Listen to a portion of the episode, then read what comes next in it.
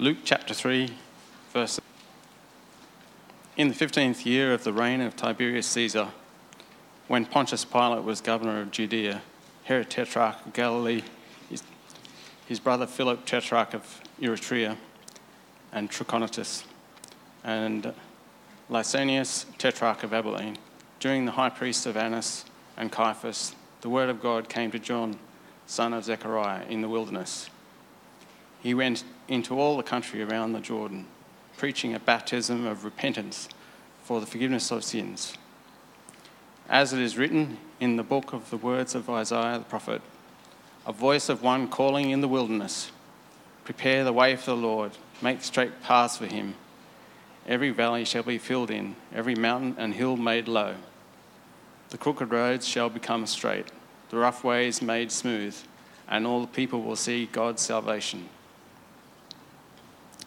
John said to the crowds coming out to be baptized by him, You brood of vipers, who warned you to flee from the coming wrath? Produce fruit in keeping with repentance, and do not begin to say to yourselves, We have Abraham as our father. For I tell you that out of these stones God can raise up children for, for Abraham. The axe is already at the root of the trees, and every tree that does not produce good fruit will be cut down and thrown into the fire. What shall we do then? the crowd asked. John answered, Anyone who has two shirts should share with the one who has none, and anyone who has food should do the same. Even tax collectors came to be baptized. Teacher, they asked, What should we do? Don't, don't collect any more than you are required to do, he told them. Then some soldiers asked him, And what should we do? He replied, Don't extort money and don't accuse people falsely. Be content with your pay. This is the word of the Lord. Uh, Kalimera, Magandang, Umaga. Did I say that right, Sanchita? Excellent. Um, Bom dia. Um, good morning. Hey, y'all, y'all awake? We've gone through a lot today, uh, so we'll, we'll try to we'll, I'll try to keep this brief. If you have Luke chapter three still open, uh, that will be helpful.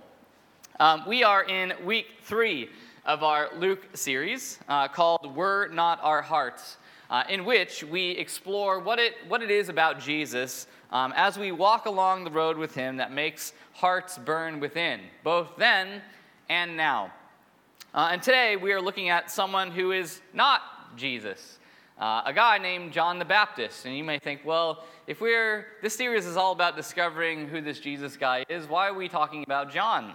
Um, and, and, if you're anything like me, whenever you get to passages like this that talk about John, um, uh, you might just sort of skim over them, right? You don't really pay attention uh, because of, yeah, John sure said some stuff and did some stuff.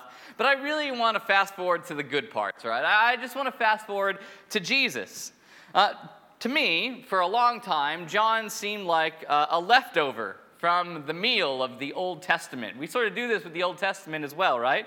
Where, yeah, it, it's good to know. It was, it was yummy back then. Um, and John, just like the Old Testament, served part of God's plan, but now a, a new and more exciting meal has been in put, put in front of us in Jesus. So we don't need, need, need to go back to that old food anymore, do we? Well, today, I want to explore why John the Baptist even gets mentioned in the story of Jesus, what his job was, what we can learn from him, uh, from his message and ministry, and most importantly, how John the Baptist actually reveals a lot to us about who Jesus is. So, with that said, let's jump in. Uh, John's origin story gets mentioned earlier in the book of Luke, uh, and you can read about that later on your own or go back uh, to the podcast that happened in December where we talked about that. But in Luke chapter 3, we've transitioned from talking about John and Jesus as infants and children uh, into their adulthood and ministry. Uh, so, what do we learn about John the Baptist from Luke chapter 3, verses 1 to 14? We'll have a look at verses uh, 2 and 3. Uh, it tells us this The word of God came to John, and he began preaching a baptism uh, of repentance for the forgiveness of sins. We'll come back to that bit in a moment. But Luke tells us that he did this out in the wilderness uh, wandering around the area of the Jordan River. Uh, let's start here for a minute. Uh, whenever you read something in the Bible, a good question to ask yourself is why is this here? Why am I being told this information? That's a good question to ask as you read the Bible. Uh, so much content in the Bible has significant meaning attached to it, uh, and such is the case here. So when Luke says that John was hanging out and preaching in the wilderness, it's not simply because Luke wants to tell us some really cool geographical information in case we happen to be wondering. That's not what he mentions that for. So, here's a question for you. It's not rhetorical. What do you know uh, about the wilderness? What do you know about the wilderness? Where, where does it talk about the wilderness elsewhere in the Bible? What do we know about it? Ready? Go. Just throw it, throw it out. Right? Exodus wandering. People were wandering, the Israelites were wandering through the wilderness um, after they get freed from Egypt. What else do we know about it? The prophecy also says that one coming out of the wilderness will tell him of Jesus. Ah, Roger's fast forwarding for us a bit. Well, he's rewinding to fast forward. We'll get to that part in a second, but there's a passage in Isaiah that talks about a, a voice calling uh, from the wilderness, preparing the way for the Lord. We'll get to that in a second. What else do we know? All right, so Jesus, Jesus goes out to the wilderness in a passage right after this in Luke chapter 4, uh, where the Spirit leads him out into the wilderness and some crazy things happen. A conversation with Satan, some other stuff. Yeah, really interesting. It's really good. You're really smart. The wilderness, the wilderness is this waiting place uh, throughout the Bible where God tested the hearts of his people and prepared them for what was coming next. So, when the people of God evacuate slavery in Egypt, as was mentioned, God brings them into the wilderness where he speaks to them, he instructs them, and he refines them.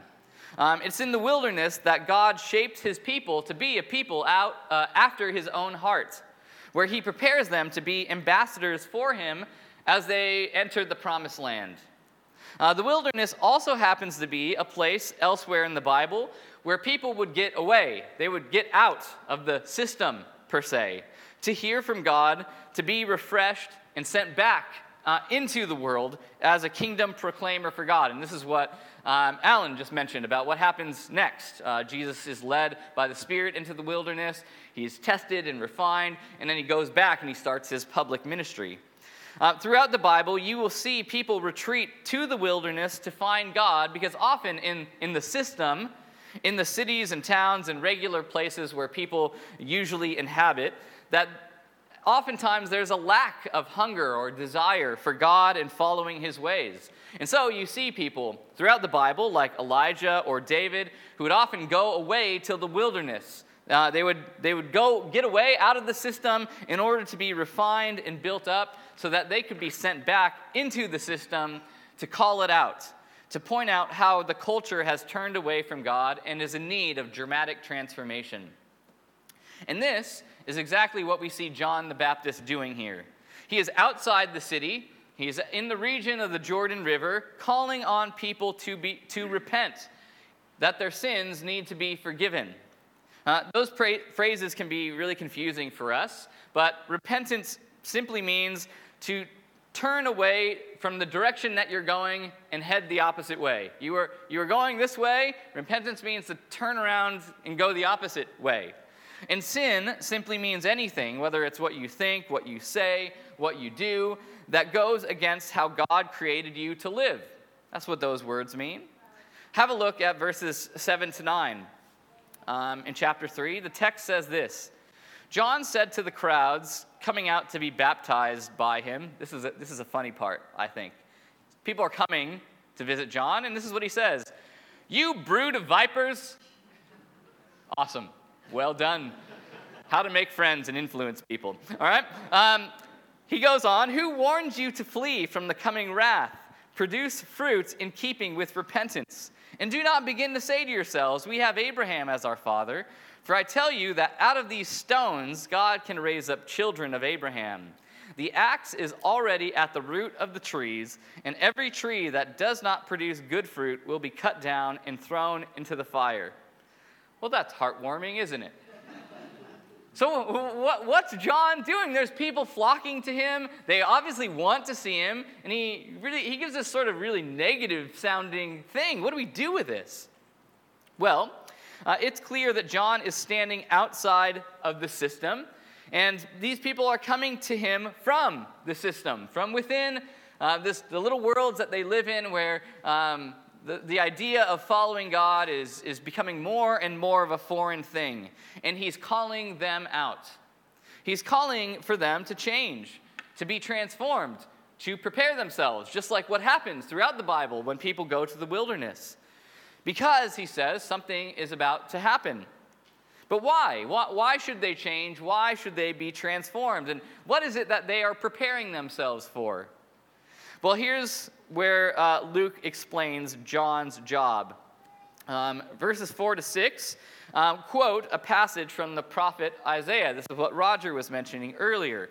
So, Isaiah, the prophet Isaiah, uh, speaks this out some several hundred years before Jesus, and this is what he says A voice of one calling in the wilderness, prepare the way for the Lord, make straight paths for him.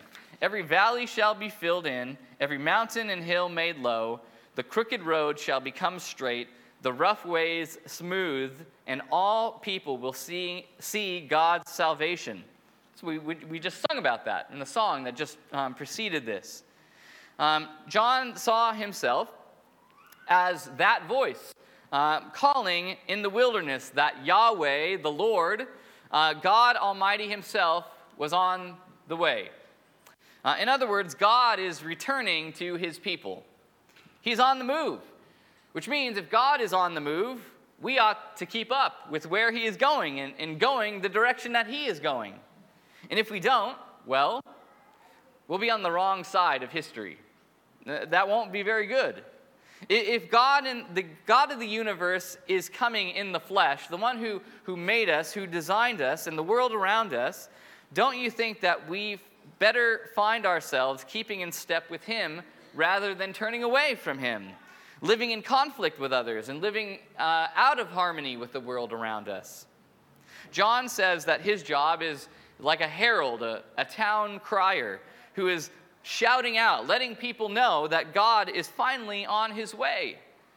And like the Israelites in the wilderness, you better prepare yourselves. So repent, change your ways, get yourself right with God and how he's called you to live.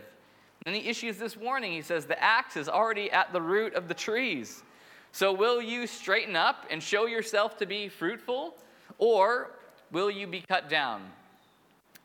See, John falls in line with a very important group of people called prophets. Uh, prophets were often ordinary people, just like you and me. They're ordinary people uh, who met with God, but often in really vivid and powerful ways. Um, and then they were then sent to people to tell them that they were missing the mark. They were brought out of the system to speak to people in the system that had forgotten uh, or given up or uh, turned away from God. To say that God was up to something, that he was not going to stand on the sidelines and let injustice and evil rule the day anymore. And God's desire to deal with injustice and evil in the world often started with those who called themselves God's people, God's children that at many stages throughout their history, those who claimed to know God best actually lived in such a way where that characteristic was the furthest from the truth. That this group of people who claimed to love God uh, were actually fooling themselves, and they didn't know or love God at all. And in fact, were repelling others from knowing and loving God themselves.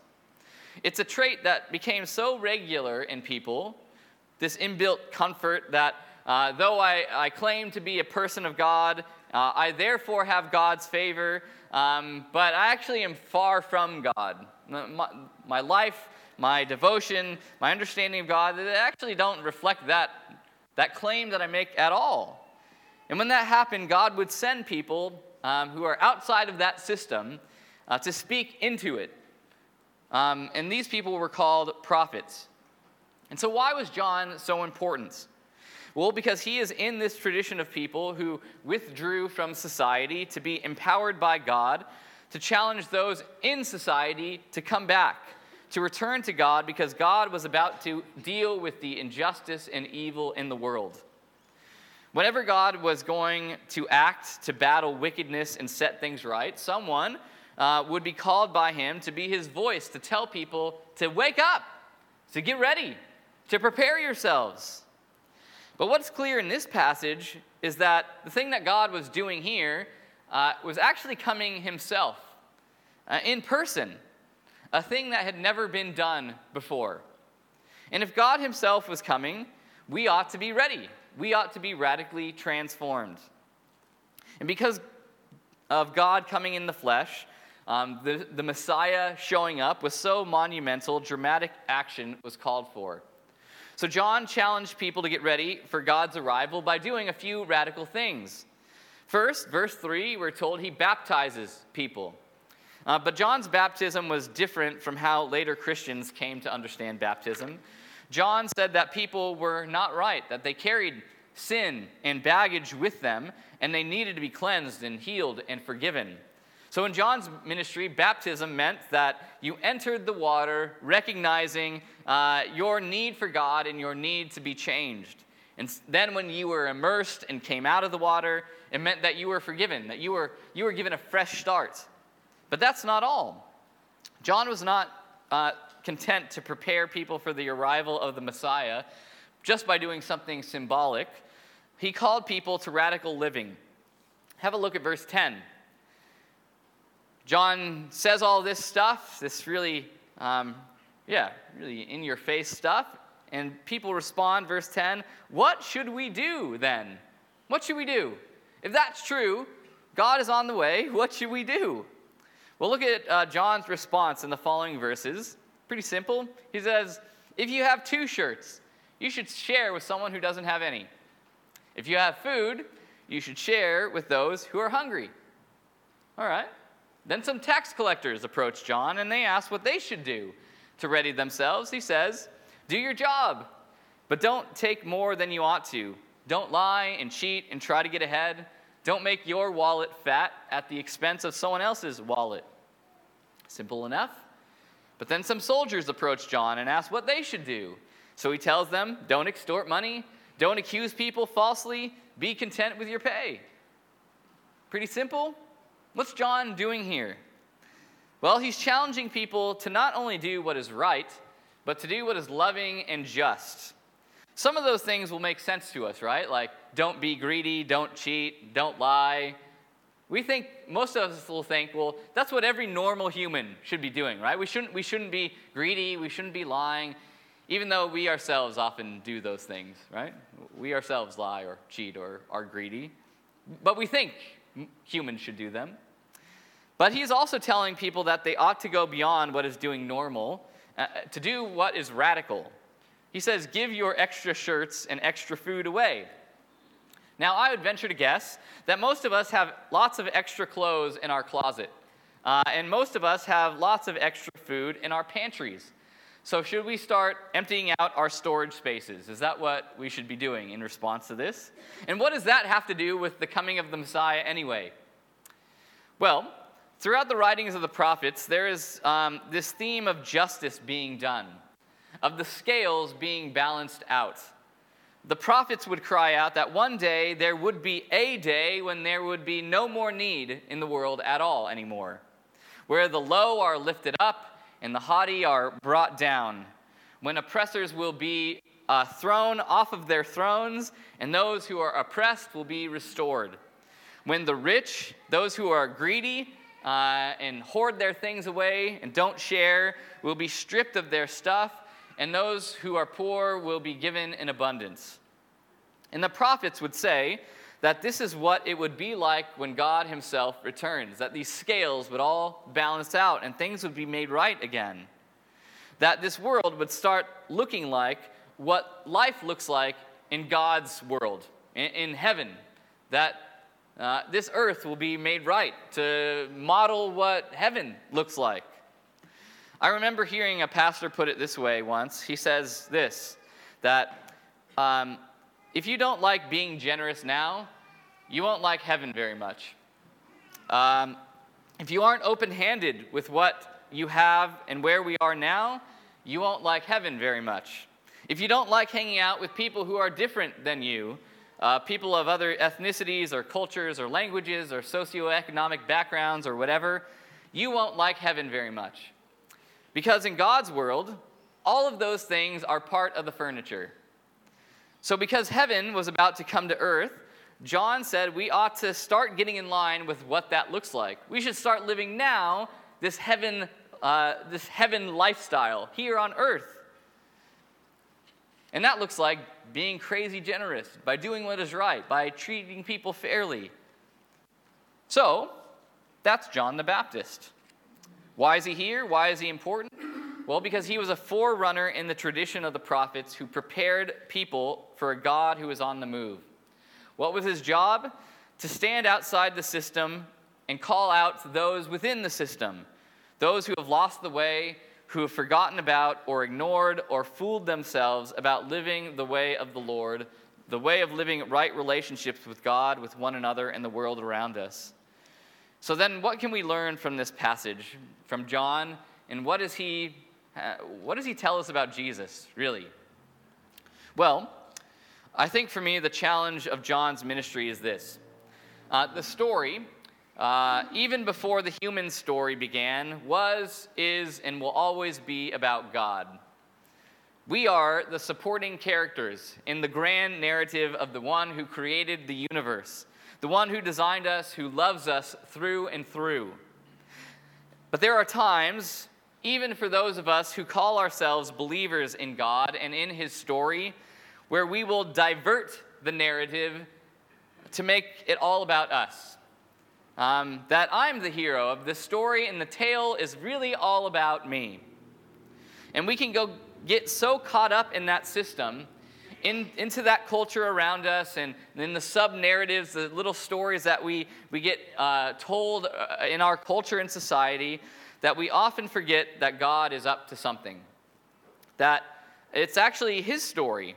And it's not God's job to get in line with our story, but it's our job to get in line with His.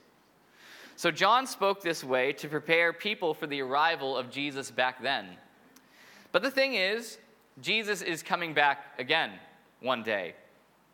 And because of that, the call is still out there for you and for me now to examine ourselves and see if we've forgotten or ignored the story or, or fooled ourselves into believing, as John's audience did, that because we call ourselves Christians or come to church or attend a community group or whatever, that we are right where God wants us to be, when many of us may be actually far away from where God wants us to be. We need to wake up and know that Jesus' arrival is right around the corner and repent, change our ways, get our act straight. I don't know what that looks like for you. Maybe it means taking John's words seriously and going through your closets and your cupboards and start being generous. I don't know. Maybe that's what you should do. Maybe it means doing something dramatic to get your heart right again. Maybe you need to get away out of the system, into the wilderness, have a spiritual retreat, spend time in solitude, find someone that you can confess uh, and say, I've been going the wrong way, or I've made the story about me, and I, I just need to tell someone. Maybe it's time to stop being lazy and do the things that you'll be doing in God's kingdom serving and praying and worshiping and going out of your way to tell and show people about Jesus. I don't, I don't know what it is for you, uh, but we cannot hear something like this and not respond. If, at the very least, we ought to spend a moment and examine our hearts, to think about the things that we're doing, what we are spending our money on, where we're spending our time, what, are, what desires that we have swirling around in our brains, and see if those things are lining up with God's ways or not. If not, the axe is at the root of the tree. Are you producing fruit for the arrival of the king, or are you in danger of being cut down? I'm going to invite the band to come on up. We're going to close by singing. But before we do that, I just want to spend a few moments before we do, just in silent refre- uh, reflection, to ask God to judge and reveal our hearts. Then, after a few moments, we'll sing. I think that's a fitting response, the very least we can do. And if you'd like help and direction or want someone to pray for you or with you uh, or to pour your heart out to, uh, there'll be a few of us on stage when the service is done, and we'd love to chat with you and pray with you and encourage you.